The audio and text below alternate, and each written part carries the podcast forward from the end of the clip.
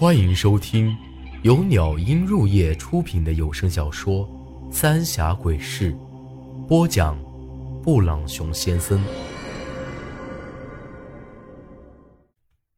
第一百一十二集，河神的使者。苏丹臣这一句，像是一个晴天大霹雳，让我和猴子都惊醒过来。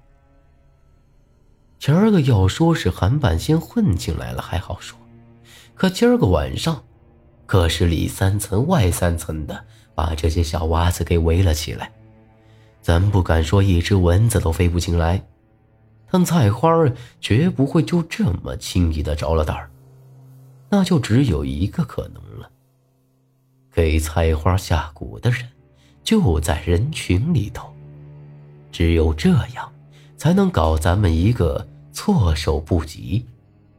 菜花的尸体，咱们只能和小六子一样，一把火就地烧了，之后就朝回赶了回去。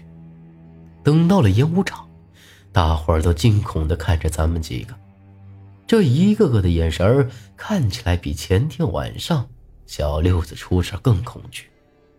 毕竟菜花的事儿是发生在大伙儿眼皮子底下。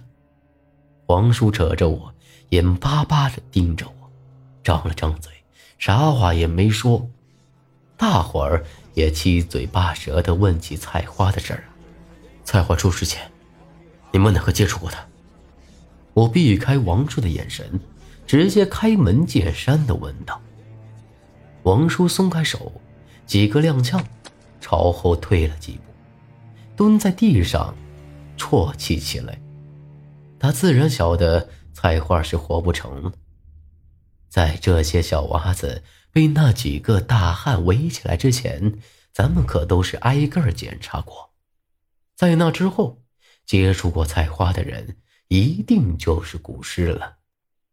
事情到了这份上，咱们也没必要藏着掖着，不把那古尸给抓出来，还得死更多人。听我这么一问。大伙儿都嘀嘀咕咕说了起来。不过总的来说，能接触到菜花的，也只有其他那些被围起来的小娃子。苏丹臣眉头一皱，将那些小娃子给拉拢过来，又挨个看了一通。虽然这些小娃子看起来绝对不会是那种邪术的人，但眼下这种情况，啥事儿都有可能发生。咱们绝对不能放过任何线索。检查完之后，苏南辰朝我摇了摇头：“这些小娃子都没问题。那菜花是咋个被下了蛊呢？还有那后颈窝上奇怪的图案，是什么时候给弄上的？是我，是我害死了菜花。”是我。就在咱们疑惑的时候，六婶儿却突然开了口，朝自己脸上一个劲儿的抽着耳巴子，啪啪作响。这下我和苏丹臣都是一惊，难不成这六婶儿就是那古尸不成？可这也不像啊！咋回事，六婶儿？你这话什么意思？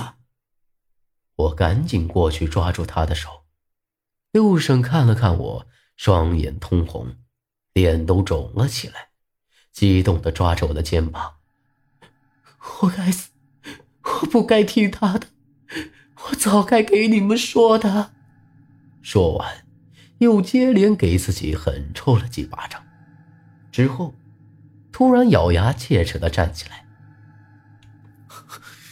狗东西，有本事还杀了我，不让我再看见你！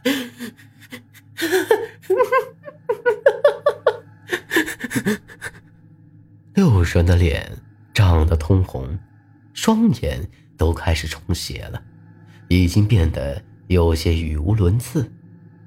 跟苏南辰在一起这么久，我也晓得这是怒火攻心。有些失了心智的缘故，苏丹臣摸出一根针，朝着六婶子的后背就直接插了进去。这刚一插进去，他就噗的一声喷出一口血来，不过脸色也慢慢变得正常。到底咋回事？你说他是谁？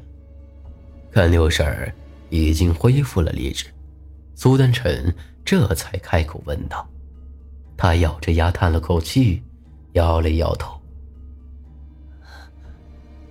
我不晓得他是哪个，是他说按照他说的做，我家小六子就会回来。是我一时糊涂了。这话是越说咱们越糊涂了。等六婶慢慢说完，咱们才搞清楚这其中的原委。自从小六子死了，六婶儿就六神无主了。虽然咱们没告诉他。小六子的死状，但他心里清楚，那是被韩半仙给弄到江里头了。昨儿个白天，大伙散了之后，六婶偷摸着去江边的一处偏僻的地方，烧了些火纸，上了些香，也算是给小六子送行。本来我和苏丹臣一再强调，大伙儿千万莫靠近长江。可六婶觉得这镇子里的怪事儿，那都是因为咱们现在做的事儿是开嘴了和珅娘娘，说白了就是咱们害死了小六子。烧过火纸，给和珅娘娘磕过头，正准备回来，却不晓得啥时候来了一个奇怪的人。这人身长不过两尺，穿着一身黑衣。脸都给蒙了起来，浑身上下水灵灵的，还散发着一股烂泥巴的腥骚味一看就是从水里出来的，只剩下一双眼睛和手在外头。那眼睛说不出的怪异，就像是一对鱼泡子，而那手上还长着鱼鳞一样的东西。听六婶说到这儿，我和苏丹臣。不由得对视了一眼，倒吸一口凉气。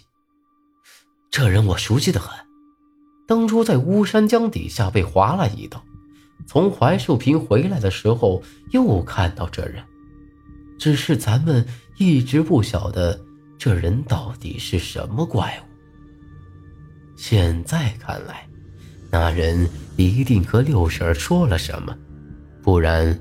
他也不会晓得这人是个女人了。他说了什么？我抓住六婶的肩膀，尽可能让她平复一些。因为这会儿，他的眼里满是对这女人的恐惧。六婶咽了口口水，怔怔的说道：“他说他是和珅的使者，专门来替和珅娘娘办事儿的。”能让我家小六子回来？呸！狗屁的和珅使者，妖言惑众的东西！我没好气的啐了一口。六婶儿吸了口气，又接着说道：“其实我也不信，但那人嘀嘀咕咕的念叨了一阵子，我亲眼看到那长江里头开始咕咚咕咚冒泡，没好一会儿。”我就看到我家小六子从水底下钻出半个身子来，还和我说了话，说江底下了，他爸让我救救他。一看这种情况，六婶儿已经完全是慌了神了，哭喊着就要往江里头跑，但身子却像是被定住了一样。小六子。也慢慢沉到了水里头。他十分确定，那就是小六子，所以他也彻底相信了，眼前这个怪人就是河神的使者。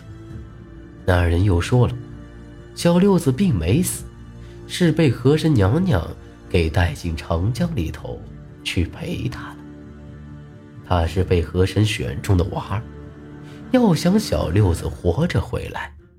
只有他能做得到，而他说的法子，那就是找个人去替小六子陪伴河神，而这人无疑就是菜花了。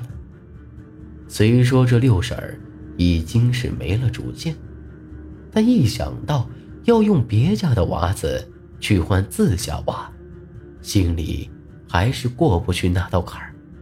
不过，接下来这和珅使者说的一番话，让六婶儿彻底改变了主意。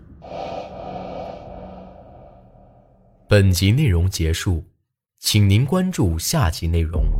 我是布朗熊先生，咱们下集再见。